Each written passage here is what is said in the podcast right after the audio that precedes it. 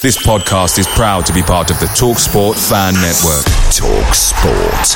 Powered by fans.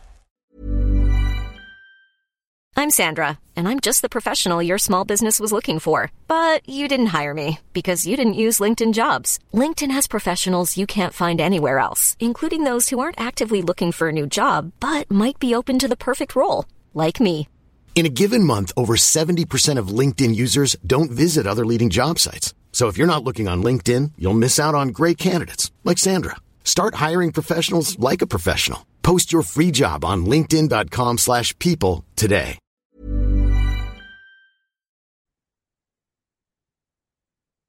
The TalkSport Fan Network is proudly supported by McDelivery, bringing you the food you love.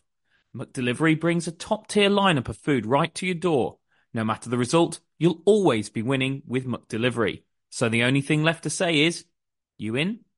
Order now on the McDonald's app, and you can also get rewards points delivered too. So that ordering today means some tasty rewards for tomorrow. Only via app at participating restaurants 18 plus. Rewards registration required. Points only on menu items. Delivery fee and terms apply. See mcdonalds.com.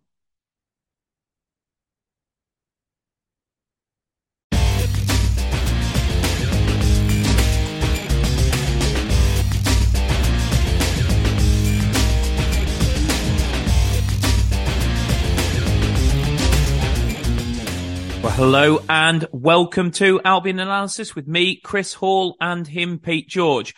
Well, since you were last with us, Albion have played twice against bottom three teams at the Hawthorns and won 1 0 in both games. Both teams came with very little ambition to win the game um, and really showed little ambition to go and get a goal outside of the very late stages of the game. So you would think that to today's pod would probably be us comparing two very similar performances and saying Albion have basically played the same game twice in a week and picked up six points. But Pete, I don't think that's what we're saying at all, uh, is it? I, I think I certainly, as I've been going through the data today and certainly from the eye test of being sat in the Birmingham Road for both of those games, I felt I watched two extremely different games over the course of the piece. Against Wigan, I watched a game where we we certainly took more risks. Um, the, the the the possession was much more equal, fifty five to forty five percent, but we had 17 shots on goal. We hit the woodwork four times. Technically, the data says twice, but the two of them don't count because they come off the keeper onto the woodwork, i.e. the shot for the, the, the, uh, that hits the bar for the goal and the one from DK, which hits the keeper and goes onto the post and comes back with, uh, to him. So really, we've, we've dominated that game. We've had a lot of big chances in it. Um, the, uh, the, uh, the XG was, was pretty high for us as well, um, which was, uh, which, which was coming in, uh, the Huddersfield game was coming in at, um, uh, sorry, the Wigan game, I should say, was coming in at 2.52. And it's quite, frankly, it's a game that despite Wigan having a couple of chances late on, one a free header that they really should have done better with, was a game that we should have won long before that, comfortably, 2 3 nil. And I think if we'd won the game 3, maybe even 4 0, I don't think anybody would have argued. Huddersfield on Saturday, on the other hand, similar team in a similar position with a similar lack of ambition. But Albion struggled really to create chances. We've obviously won the game from a penalty, which despite what Mr. Warnock wants to say was a hundred percent a penalty for me. It was one of the most stonewall you're going to see. The, the, the, the lads just got wrong side of, of Conor. Conor's done really well to step across him and he's bundled him over.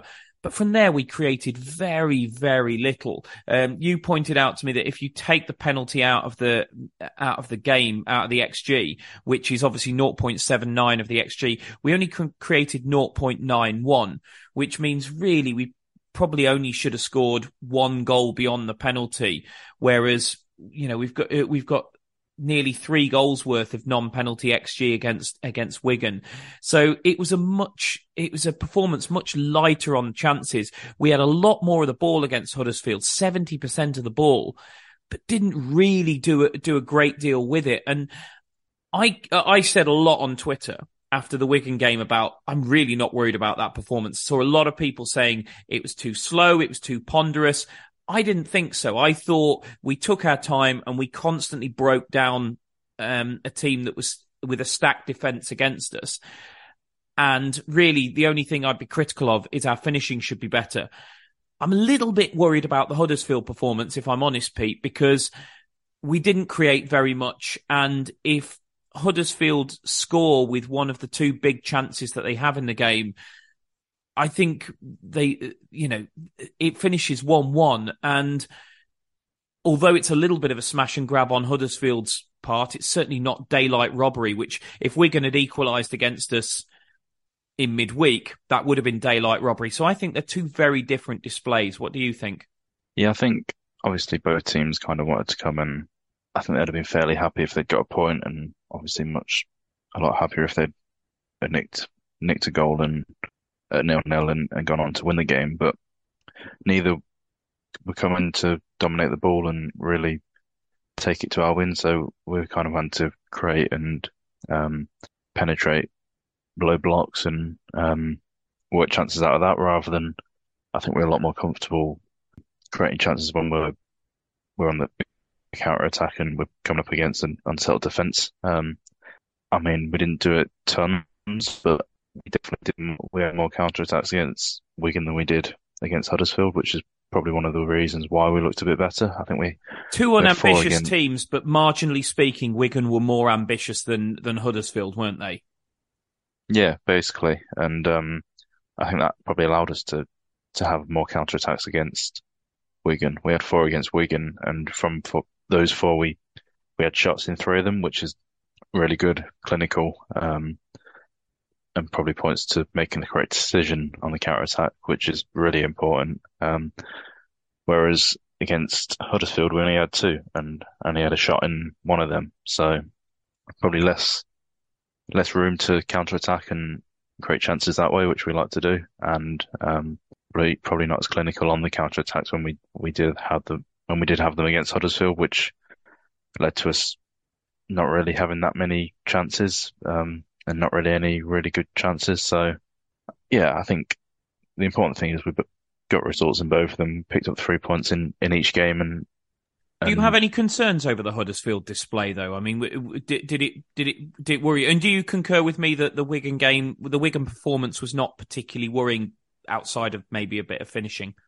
Yeah, I, I think the Wigan performance definitely wasn't the most exciting game of the season, but we we created enough chances to win it, and it was definitely deserved that we did win it. And you know, we probably could have won it by by a goal or more, two a goal or two more. Um, so yeah, Wigan game, I don't really have any concerns. Um, as I say, not exciting, but at this stage of the season, three points is three points. I'd rather have three points and than no points in a really exciting game.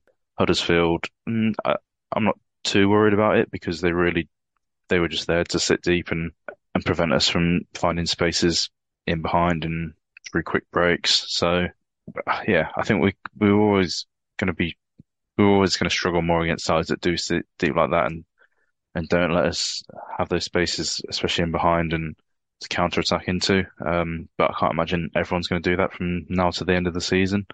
Uh, so I'm not not majorly concerned. And also, after you've taken the lead with a penalty, and you know that Huddersfield aren't really too threatening, you, I suppose you do probably take off the gas a little bit, and you don't have to push well, do you, do you also trust yourself quite a lot because you've conceded one goal in in eleven games at home, and that was a set piece which your keeper should have saved. You know, you you you probably you probably there's there's probably something in your mind that goes, well, it's done here. We're one up. Well, yeah, that's the other thing. We just, yeah, we seem to be able to just keep clean sheets as easy as that. The Hawthorns, and I imagine it gives you confidence as a player when you do get soon as you the first goal, you're thinking, okay, we're, we're in a really good position here. You know, we're solid at the back, and obviously the second goal is is really important and definitely helped kill games off. But yeah, you're not you're not shaking, you're not too nervous, only being one goal up at the minute because we just seem to be so solid defensively at the Hawthorns um, that quite often one goal one goal is enough for us to get the three points at the minute. Absolutely, and I think just to pick up on on something you said earlier there, Pete, as well. Uh, it, it, it's important to recognise because I, I, feel like some of the criticism that has, has been around Albion on, on social media after after the, these two games. I think it's calmed a little bit after the after the Huddersfield game because people have looked at six points in a week and gone, look, we did what we needed to do. But nonetheless, I think that there has still been some criticism around the entertainment value of the performances. But it's worth saying it takes two to tango in a game of football. And it's incredibly difficult to make a game of football entertaining when the opposition come and do to a certain extent what Wigan did, but certainly what Huddersfield did. And you mentioned the, the, the Middlesbrough game there. And I've seen a few, few people say, yeah, but we were good. We, we, we played good attacking football against Middlesbrough. Yeah, but Middlesbrough came out of their shape. They, they, they've only got one way that they're ever going to play. And that is to have a go at the opposition. And we're really, really good, especially at the Hawthorns against those sorts of sides in picking them off. Now, Wigan, I think quite a few sides will come to the Hawthorns and do that to us. I'm not sure that the playoff chasing sides, maybe Millwall will actually, but I don't think your your Norwich's, probably Sunderland's teams like that will come to the Hawthorns and play like that. But um, I think I think certainly anybody a little bit further down the league table probably will because they'll respect us and they'll respect our home record.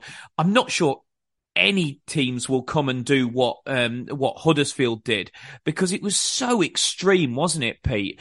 Uh, I mean, they were so deep.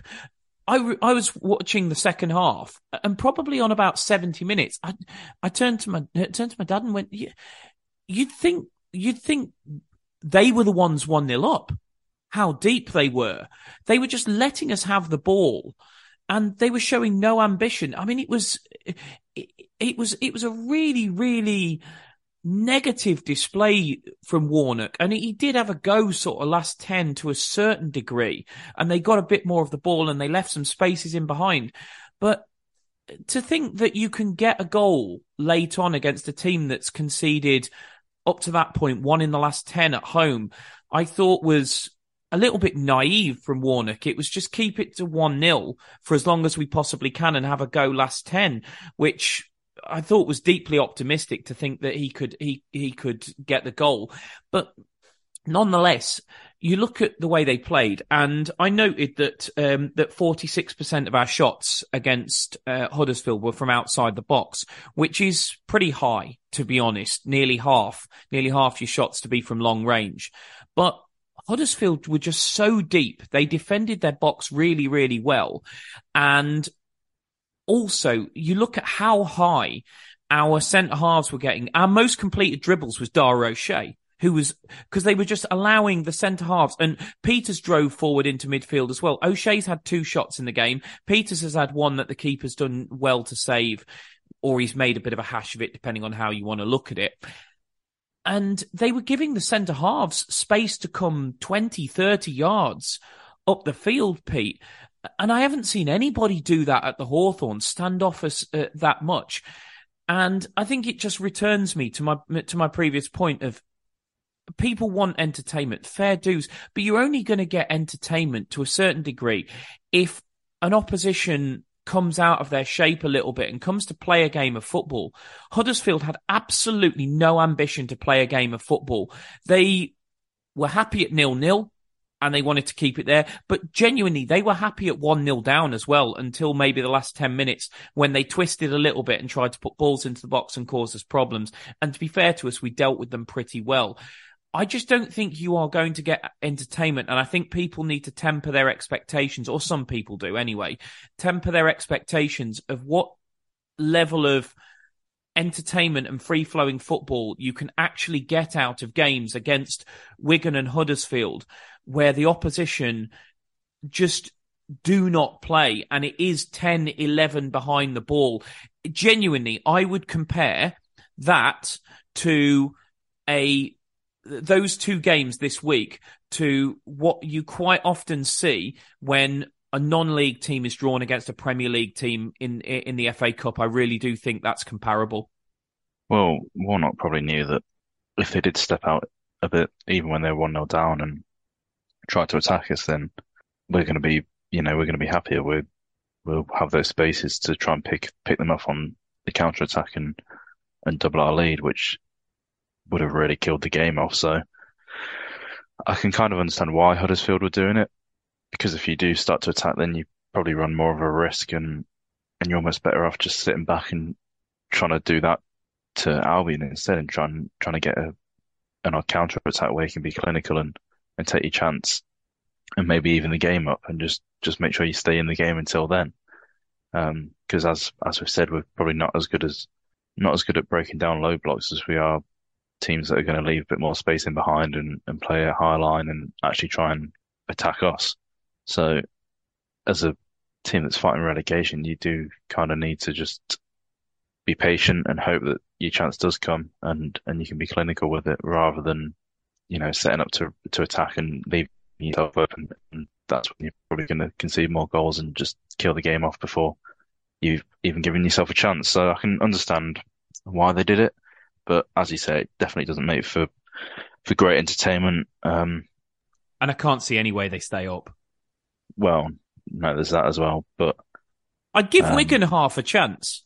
And, and, unless, of course, they get a points deduction, which is looking possible. But um, if I think if they don't, I'd give them half a chance because I didn't think they were awful. But I can't I can't see how Hudders. I think I think they said on uh, on on ITV that they're they're something like six hours without a goal or something like that now, and I can't see how they score enough to stay up.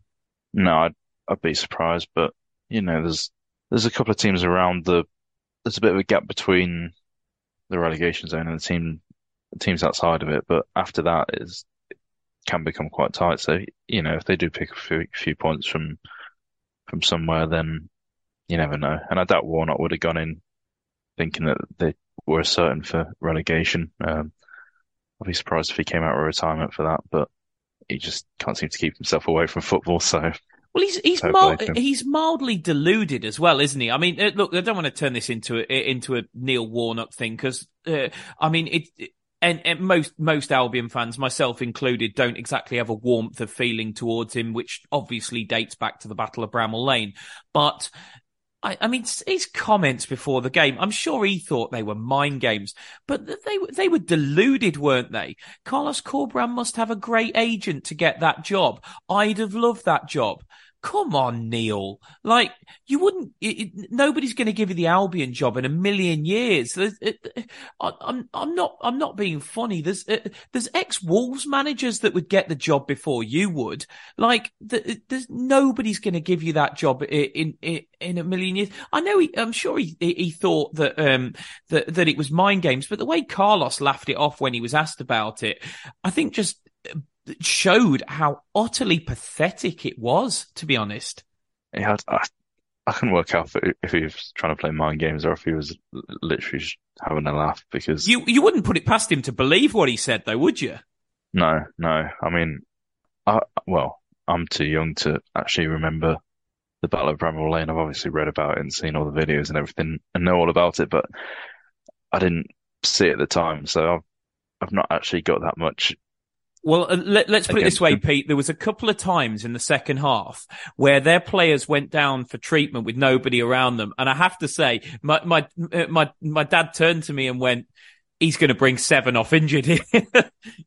yeah, yeah. I mean, yeah. I don't think anyone's um questioning questioning what Warnock was planning that day, but yeah. I mean, he's a character, and I, I do find him quite funny at times, but I can, yeah, I definitely understand why he's, he's not liked around around the Hawthorns. Absolutely. Just going back slightly to the Wigan game, and um, I mean, over the course of the, the, the Wigan and Hull games, 38 shots across those two games, Pete, and we scored one goal. Now, on the one hand, I look at that and I go, if you keep do- and and by the way, that uh, that that was uh, that was an xG of nearly five across those two games. So those weren't shots in bad areas. They were, they, they, they were shots in areas where we should be scoring. Now, one part of me says, if you're scoring one goal against an XG of five and having 38 shots in two games, sooner or later that's going to turn and somebody is going to get an absolute stuffing. On the other hand, it sort of says to me, should we be a little bit worried about our, our finishing? Where do you stand? Um, I kind of stand somewhere in the middle, I think, because if you just pick one-off games and, and say we had this amount of expected goals, then yeah, you're definitely going to find games where you, you massively underperformed, but equally you're probably going to find the opposite if you if you look at a game where we've won, you know, two or three, scored two or three goals, probably not created that level of chances in expected goals. Um, so that's probably where you've got to look at a bit more over the whole season. And um, if you do that, then we are underperforming. So that's more of a case where you you might have your concern. Um, on average per game this year, we've had a an expected goals of um, 1.79, and we've scored at a rate of 1.25 per game. So, you know, that's about a goal every other game of underperformance of missing chances. Um, so it's a, a slight concern. Um, but do you think that's mainly down to ha- uh, have not having DK available for a large chunk of the season? Because I mean, I love Brandon, but he's not he's he's not he's not a born finisher, and we didn't even have him at the start of the season either. So um, I don't think we we we we've had that we've had that natural goal scorer available to us for much of the season. Yeah, that definitely doesn't help. I mean, prior to joining Albion, DK had an incredible record of over overperforming his expected goals, which I mean, you'd you thought it would drop off at some point, and you'd kind of go back to scoring at a regular rate. And I think he basically has done this season. Um, so as well as being probably a better finisher than most in the squad, he's he's also gets more chances than everyone else in the squad. So that's a benefit to have him there. Um, but I do believe that if you keep creating chances, then you know you're going to score goals. Even if you aren't scoring at a brilliant rate, then you just got to keep creating the chances, and, and they will come eventually. And I, I'm a, well, I think we're a bit unlucky. Um, the one against was against Huddersfield, wasn't it, where DK kind of received it with his back to goal in the area and kind that was, against, that was against Wigan, where he where he swivels and, and hits the shot and it hits the keeper. Oh, was it Wigan? post. Yeah, it was Wigan. Yeah, that was the one I was thinking of. We were a bit unlucky that that didn't go in. I thought it was going to break the keeper's wrist, to be honest, when he hit it. Um, do you know? Uh, do you know? What? I thought the same because obviously I'm way back in the Birmingham Road end. Um, so and it, that was at the Smethwick end. I I honestly thought when he hit that, I thought it was going to be like a cartoon where it's like the fireball and the keeper goes flying into the back of the net with it. Yeah, with the power he, he strikes the ball, you wouldn't be surprised. The keeper did well to react to, to where it was going because, it, yeah, when he does strike a ball, he strikes it really hard. And that's kind of where a lot of his goals came from for Barnsley and Orlando were just these finishes where he's just absolutely drilling the ball into the back of the net. And it may he's, have been one he's of the... exciting me at the moment, not just with, with what he's doing in, in front of goal, Pete, but uh, one of my big criticism with with Dike in prior weeks has been that I haven't, I felt the ball hasn't stuck with him. I think his hold up play is getting a lot better. Yeah, well, it probably comes with sharpness, doesn't it? I mean, we seem to be saying every week, but he had such a long period off that he's still just kind of getting into regular game times. And I think, what's he done? 390 minutes in a row now?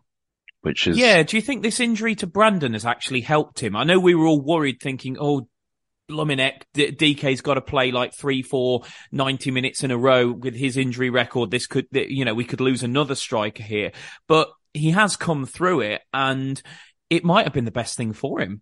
Yeah, well, it's kind of forced him to, to have to do it. And, and I imagine it's probably given him a bit more confidence that his body will actually hold up when he's playing. Um, well, we've had midweek games. What's he done? About three games in just over a week, hasn't he? So yeah, that's if he's not getting confidence that his his body's back up to, to shape and you know that he can he can sprint and he can hit the ball as hard as he can and without picking up these injuries, then I don't know what is going what's going to give him the confidence. So it's yeah, it's probably helped him. Um, but saying that, you know, he probably could have done with a, a rest each game. Um, I'm sure he's being monitored, but you know, if we'd been two or three goals up, I doubt he'd have played the 90 minutes for And that's the problem with winning these games 1 0, isn't it? That, that, that, um, really Corberan is struggling to bring key players off.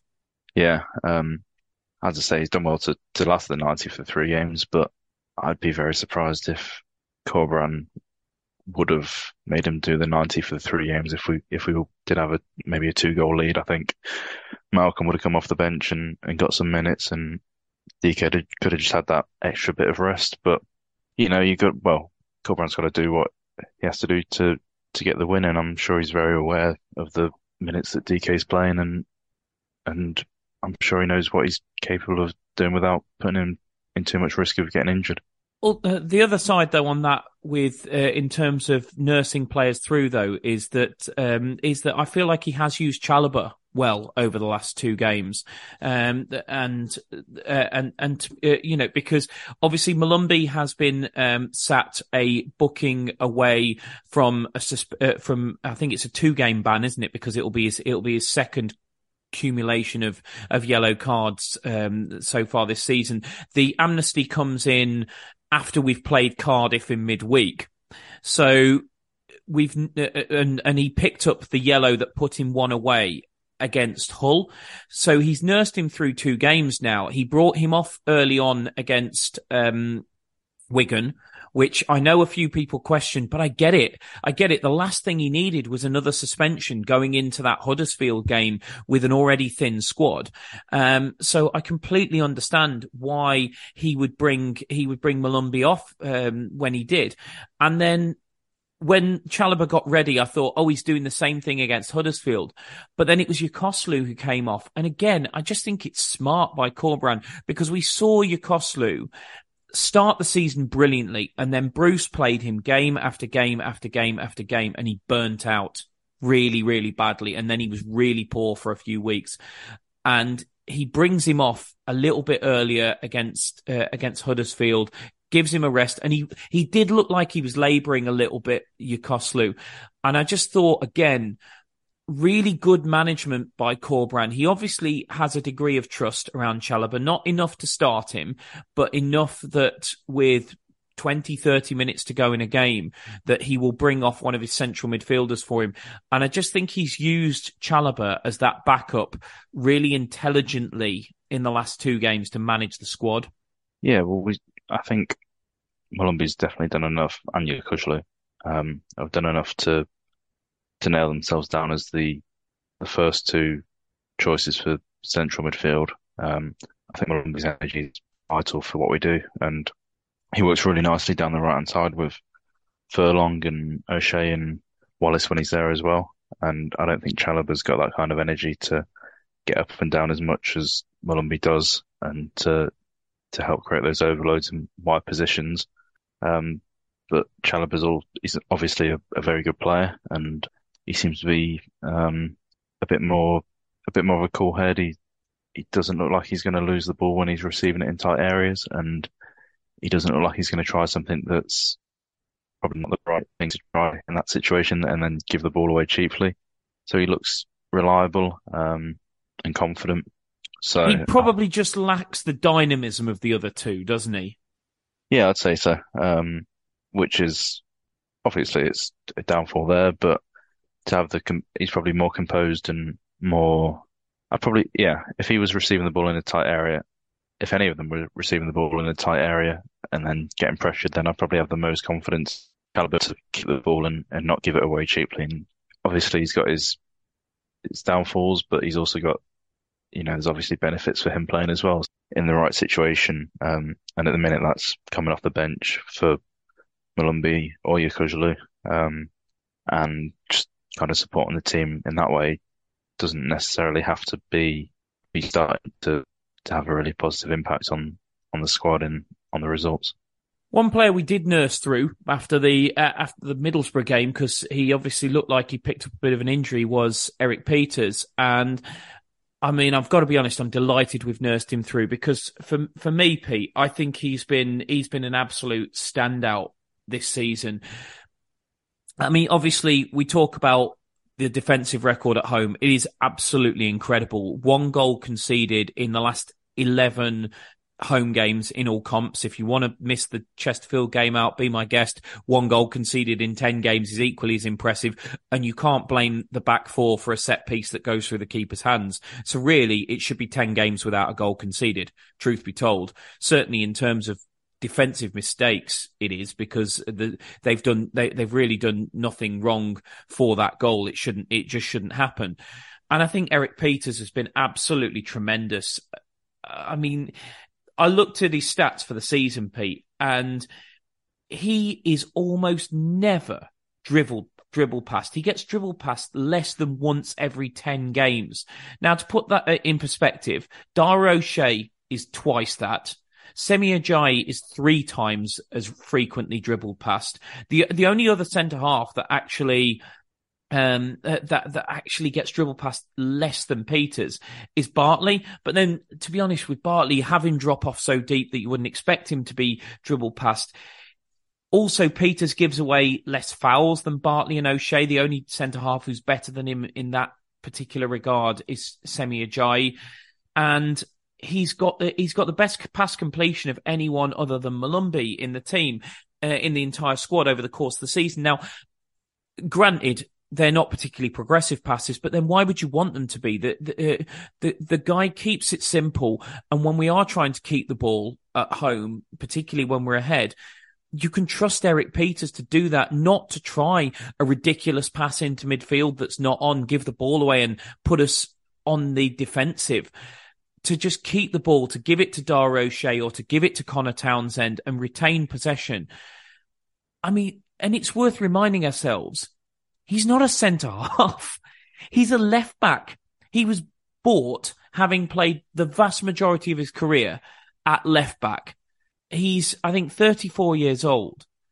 And I mean, I, I think, I think when, when we initially signed him, I think it was probably looked at as a little bit of a little bit of an odd one because you know Conor's going to start at left back. We probably thought it's a bit weird buying somebody so experienced as Pieters to back up our existing left back. But he's gone into centre back. He's absolutely made that position his own. And you know what? If you sat somebody down to watch Erik Pieters having absolutely no knowledge of Erik Pieters' career, I don't think they would they would say that's a left back at centre half. I think they'd say that's a guy who's played 250 games at at centre back, wouldn't they? I mean, he's just been he's he looks so at home in that position. I just think he's he's one of our real standouts from this season for me. Yeah, he seems to work really well. Quite often push Townsend over the pitch, so he's into kind of areas halfway between what you'd expect a left centre left centre back to be in and a, a left back to be in. So it's probably helps him feel more at home almost. It benefits us because we've got the, the left footed the left footed player that can play there rather than it being a bit more of an unnatural right footed player playing there. It just, you know, when you've got the left foot there, it makes it easier to, to receive the ball and play passes. Um, just because of you can use your left foot rather than kind of having to turn your body to use your right foot. Um, but you mentioned is I'm not getting dribble pass very much. Um, in terms of defensive duels, um, he's got the high third highest success rate in them of centre backs in the league that have played more than 10 90s. Um, so that's extremely impressive. Um, he seems to be able to also, Pete, make that what you would consider to be that risky challenge. There was one, there was one against Wigan where uh, the the guys received the ball in the penalty area on the right hand side, and Pieters has just stretched out a leg and I mean, I'll be honest, my heart was in my mouth at the time.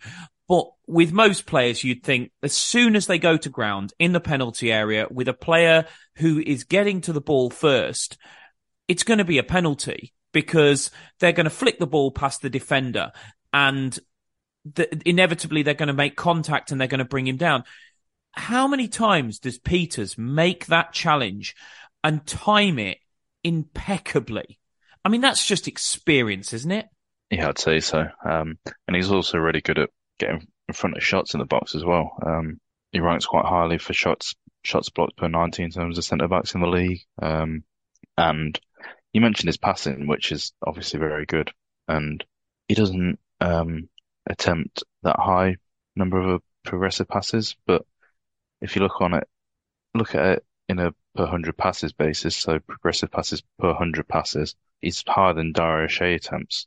Again, it's not particularly high for the league, but he does it really accurately as well. Um, completion rate for his progressive passes is 73%, which is, I'd say it's very impressive to be able to move the ball forward accurately like that.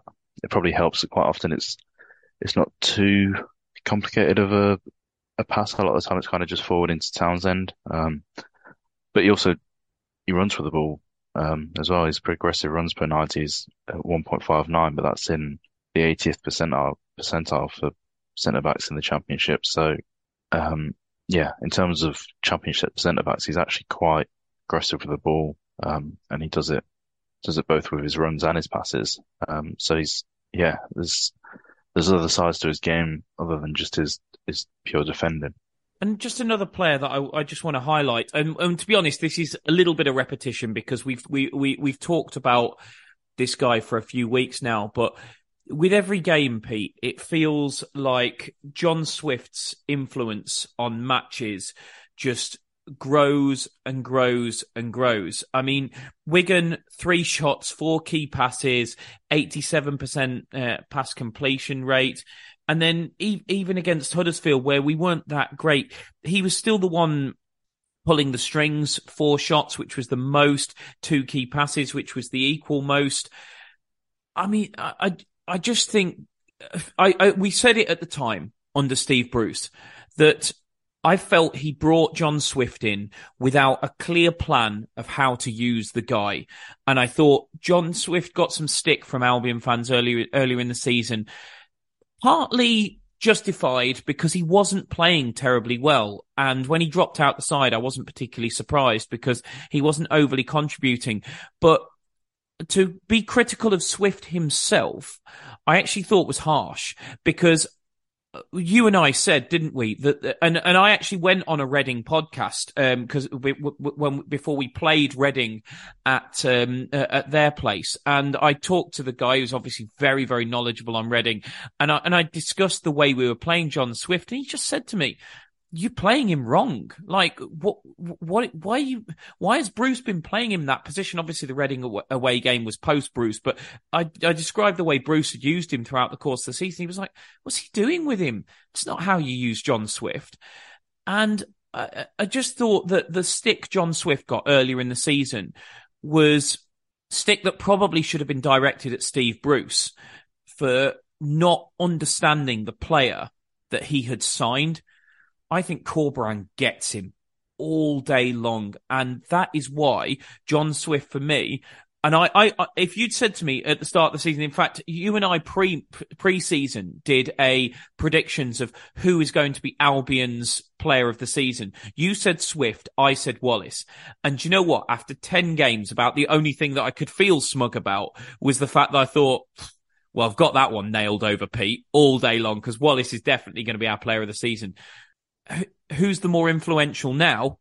Swift by a country mile, Pete.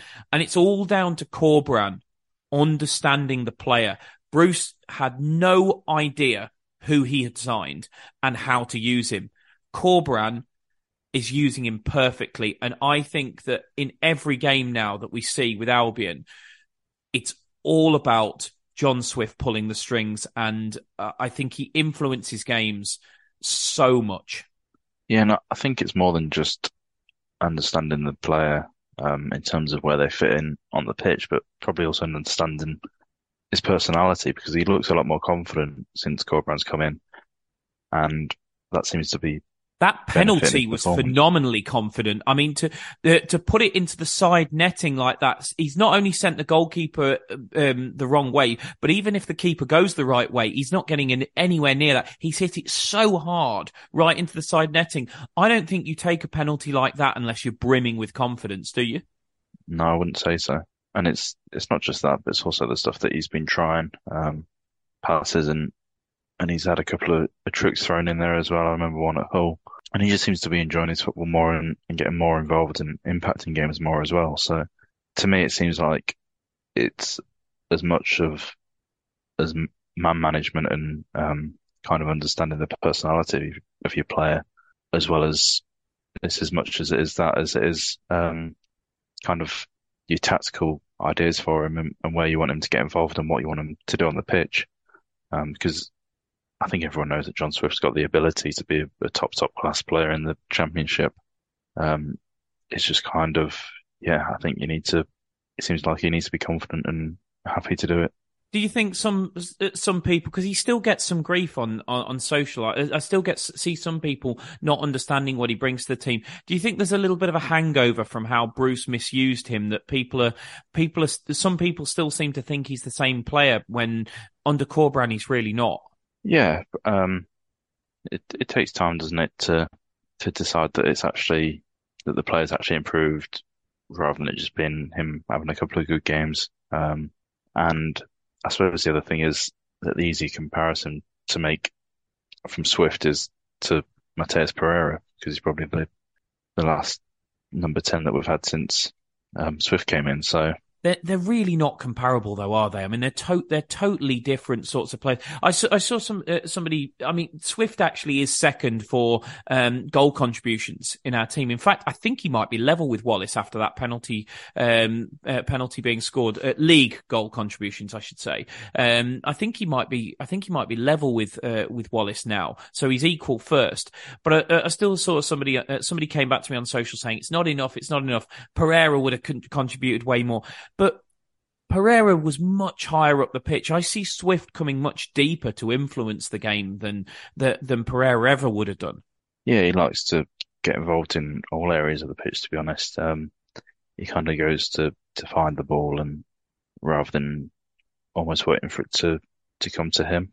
Yeah, but he's as I say, he likes to get involved in deep and move the ball forward, but he also gets on it in the final third. And since Corberán's come in, he seems to be getting a lot more touches in central areas. Um, I think it naturally likes to drift out to the left. I don't think that was just a Steve Bruce thing. I think that's just kind of how he plays. But I mean, he's he's still been doing that, but I think as well as that, he's been getting involved more in central areas and on the right. He's just he seems to be drifting all over the pitch a lot more than under Bruce. He seemed to just almost stay out on the left and and not get as involved as he should do in the game um, because well, he's technically going to be one of the best players on the every pitch he steps onto this season. So the more you can get him involved, the the better he is almost because he's just so good on the ball and, and finding passes and, and starting moves. And yeah, I think without him, we would struggle quite a lot to, to break down teams like, I know we didn't do it particularly well against Huddersfield, but I think we'd massively struggle against teams like that that just want to sit in if we didn't have John Swift. I know it's it's not necessarily going to happen with us, Pete. But do you do you see a player that could step up to the Premier League? Yeah, I think potentially. Um, I still think it's quite quite early days, um, but I mean his his underlying numbers for his expected assists are, are really really high. Um, I think he's I think he might have the highest of all central midfielders in the Championship. Um, I think it's something like 11 expected assists. I think he's he's underperforming that, which which, which is a testament to half finishing, isn't it? Yeah, exactly. I mean, that's just saying that he does create really good chances, but the strikers aren't putting them away, which is why I think he's got about six assists registered, um, but about 11 expected assists. So, yeah, I think it would, obviously he'd look a lot better if if our forwards could finish the chances that he's creating for them. But he, he can do that. He can create an open play He's got really good delivery on set pieces. Um, he can definitely take a penalty. We saw that against Huddersfield. I'm still absolutely convinced. Do you, do you also think his his uh, assists would be a lot higher if we if, if Kyle Bartley was back in the in the team because that was starting to become a really really deadly combination. Swift, it was almost like Brunt to McAuley back in the day, uh, Swift to Bartley, and it's just a shame. Uh, whilst obviously there's no reason whatsoever to leave out either Dara or Pieters at the moment because we're keeping so many clean sheets at home, we've we have lost that threat from set pieces without Bartley in there. And I think, I think, uh, I, uh, I think Swift would have a lot higher assists if Bartley had played, you know, any of the last sort of like 10 games. Yeah, I'd say so from set pieces. Um, obviously Bartley's a massive miss and Swift has got very good delivery. So I think, yeah, if, since Bartley was out injured, if he, if he wasn't injured and he'd played all the games since then, then Swift would probably have a couple more to his name just because of that threat. So I suppose that's a miss, but yeah, I mean, he can do it in open play. He can do it from set pieces. I think I'm convinced we're going to see a John Swift goal from a free kick, direct from a free kick before the end of the season because I think he's really First good. Since September 2020. exactly. So I think it's going to happen before the end of the season. They, yeah, uh, they, there you go. People who like a flutter. That's that's Pete's uh, nap of the of, of the pod. John, uh, John Swift to score a free kick between now and the end of the season. I don't I don't know what odds bookmakers would give you uh, give you on it, but they're if they're half decent, that's Pete's call. Yeah, I wouldn't have a clue what the odds were, but you know, if you can find it somewhere, then then let me know. I might be interested myself because yeah, I mean, I've seen his his free kicks for for Reading, and yeah, some really impressive ones in there. We saw the one against Hull recently that hit the what was it? Basically, the inside of the post and, and didn't go in. And yeah, I think it's going to happen before the end of the season. I mean, one more player that I want to touch on before we before before we finish, Pete, is uh, and it's by no means somebody who's been as in, anywhere near as influential to our season as Swift and Pieters, but I do just want to briefly mention Adam Reach because obviously he came into the team against Huddersfield. It was something that after Hull, you and I spoke about and said that there's probably an argument to say Reach should be getting a look in because he offers us more balance on on that side. And it does split opinion when Adam Reach plays. I think, to be fair, there was a pretty general consensus that Adam Reach had a decent game against Huddersfield. I don't, I, I, haven't seen many, if any, Albion fans who've who've actually gone as far as to dispute that. But nonetheless, his selection does does split people. And I just wanted to sort of say where I stand on this because I had a look at Reach's data over the course of the season and it was actually pretty impressive for um, for for a wide man in terms of pass success. Um, 83.1%, which is one of the highest in the squad and better than any of our wide players. Now, it's not to say that though the, the majority of those passes are particularly threatening in any way, shape or form. But I think what I look at and see with Adam Reach, uh, especially at home, is an absolute steady Eddie. And given our defensive record at the moment, it really does take us one goal to win a game at home uh, because we're just that good defensively. And if you've got Adam Reach in your team, what what I am seeing is a guy who is okay, unspectacular, not incredibly exciting, does deliver a lovely ball from time to time into the penalty area, but generally speaking, he's not going to twist defenders inside and out like Grady Diangana. He's not going to get into the kind of shooting positions that Jed Wallace gets into. Um, he's not going to get into as frequent a crossing position as, as Jed Wallace. And what I would say is, is Adam Reach going to win you a game? Probably not. But the other question is, is Adam Reach going to lose you a game? Probably not. And while we've got so many injuries in that left hand side position, we've got, you know, we have got an issue. Now, your other options are Albrighton. My problem with Albrighton out there is that he's constantly trying to get back onto his right foot. And that cre- that does create an issue that he doesn't get the ball in as much. He does he does occasionally gets dispossessed when when he's trying to do that. And the other option is Grant, and that that takes me back to the is he going to win you a game? Now Grant is far more likely to win you a game than Adam Reach, but he's also far more likely to lose you a game, not tracking back like he did against Chesterfield in the 3 3. And at the moment, I think we've got enough, particularly at home, to get the one goal, which is all that it seems to it seems to need to win a game out of Swift, Wallace, and DK. They're the ones who are going to go and win you a game. I'm actually pretty happy with having an absolute steady Eddie over on that left hand side in Adam Reach, who, whilst is not going to go and win you a game like Grady Diangana uh, might, who is third in the squad for goal contributions this season, and Adam Reach isn't going to get anywhere near that level. But he's also probably not going to lose you a game, and I think that's really, really important. And I think, I think to a certain degree that quality can easily be underrated by people because it's not particularly exciting. But I think, uh, especially at this stage of the season where it's all about results, Pete, I just think it's so important, isn't it? Yeah, I completely agree with what you're saying about Grant as the compa- as the comparison. It's kind of if you need to, he's a bit more of a roll of a dice because you might end up with him, you know, scoring the goal that wins you a game, but he could also give the ball away and and lose you the game.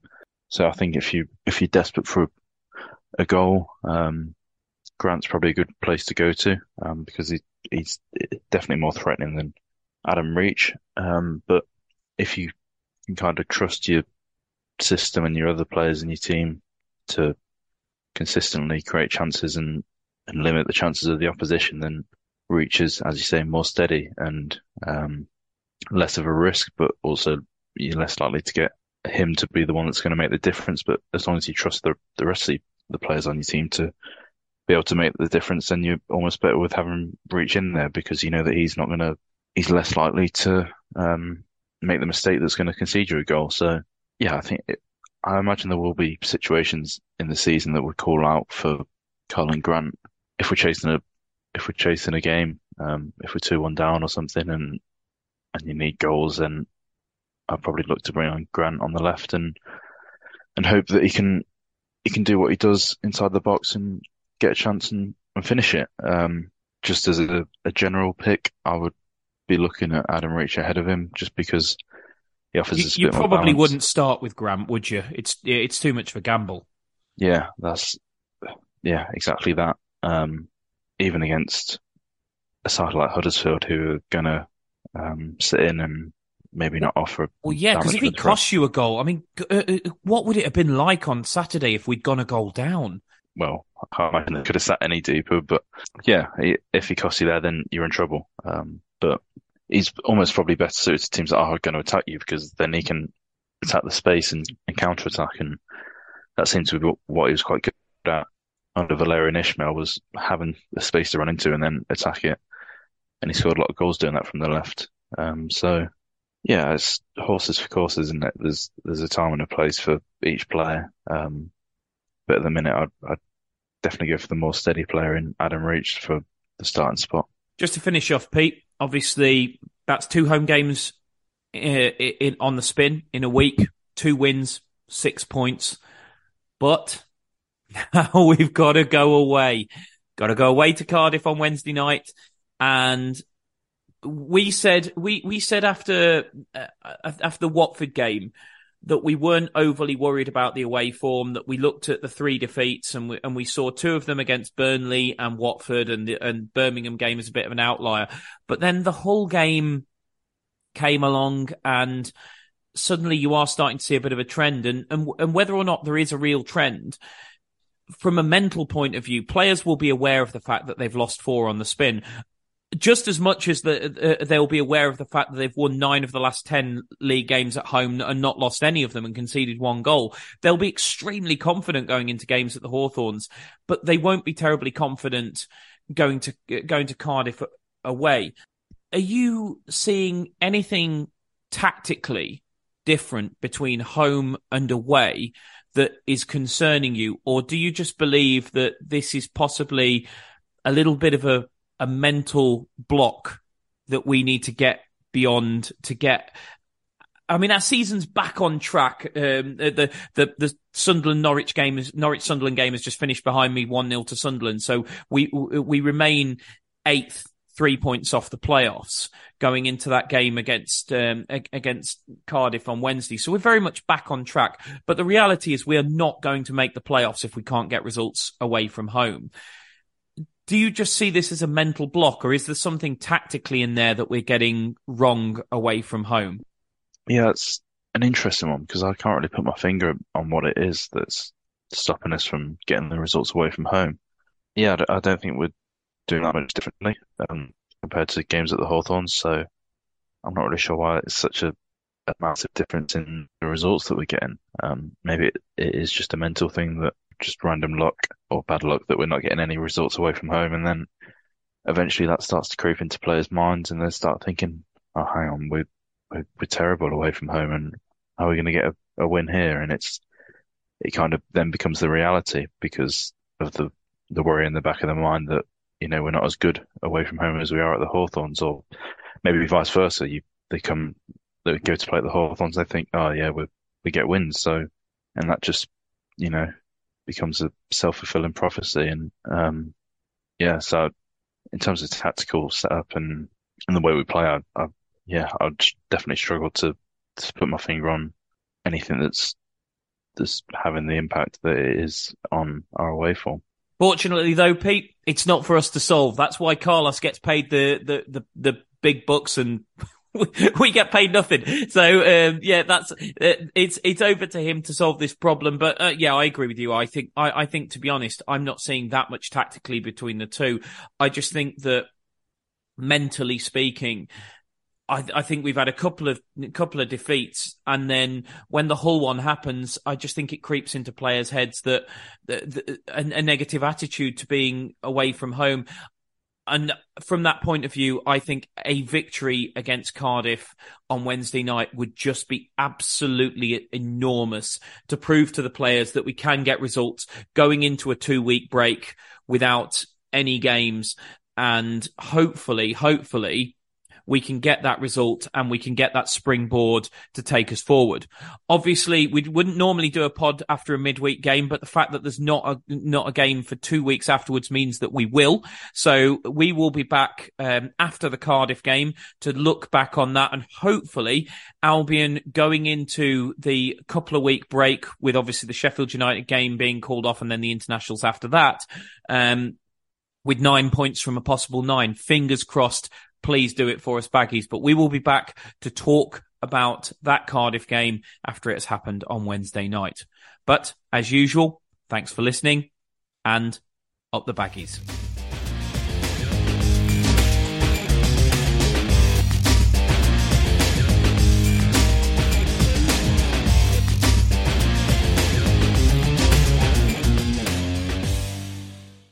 Albion have certainly been sharing the goals around this season. They're well into double figures now for different championship goal scorers. So why not take a leaf out of their book and do some sharing of your own with a McNuggets share box? Order McDelivery now on the McDonald's app. You in? At participating restaurants, 18 plus, serving times, delivery fee and terms apply. See mcdonalds.com. Planning for your next trip? Elevate your travel style with Quince. Quince has all the jet setting essentials you'll want for your next getaway, like European linen, premium luggage options, buttery soft Italian leather bags, and so much more. And is all priced at 50 to 80% less than similar brands. Plus, Quince only works with factories that use safe and ethical manufacturing practices. Pack your bags with high-quality essentials you'll be wearing for vacations to come with Quince. Go to quince.com/pack for free shipping and 365-day returns. This podcast is proud to be part of the TalkSport Fan Network. TalkSport, powered by fans.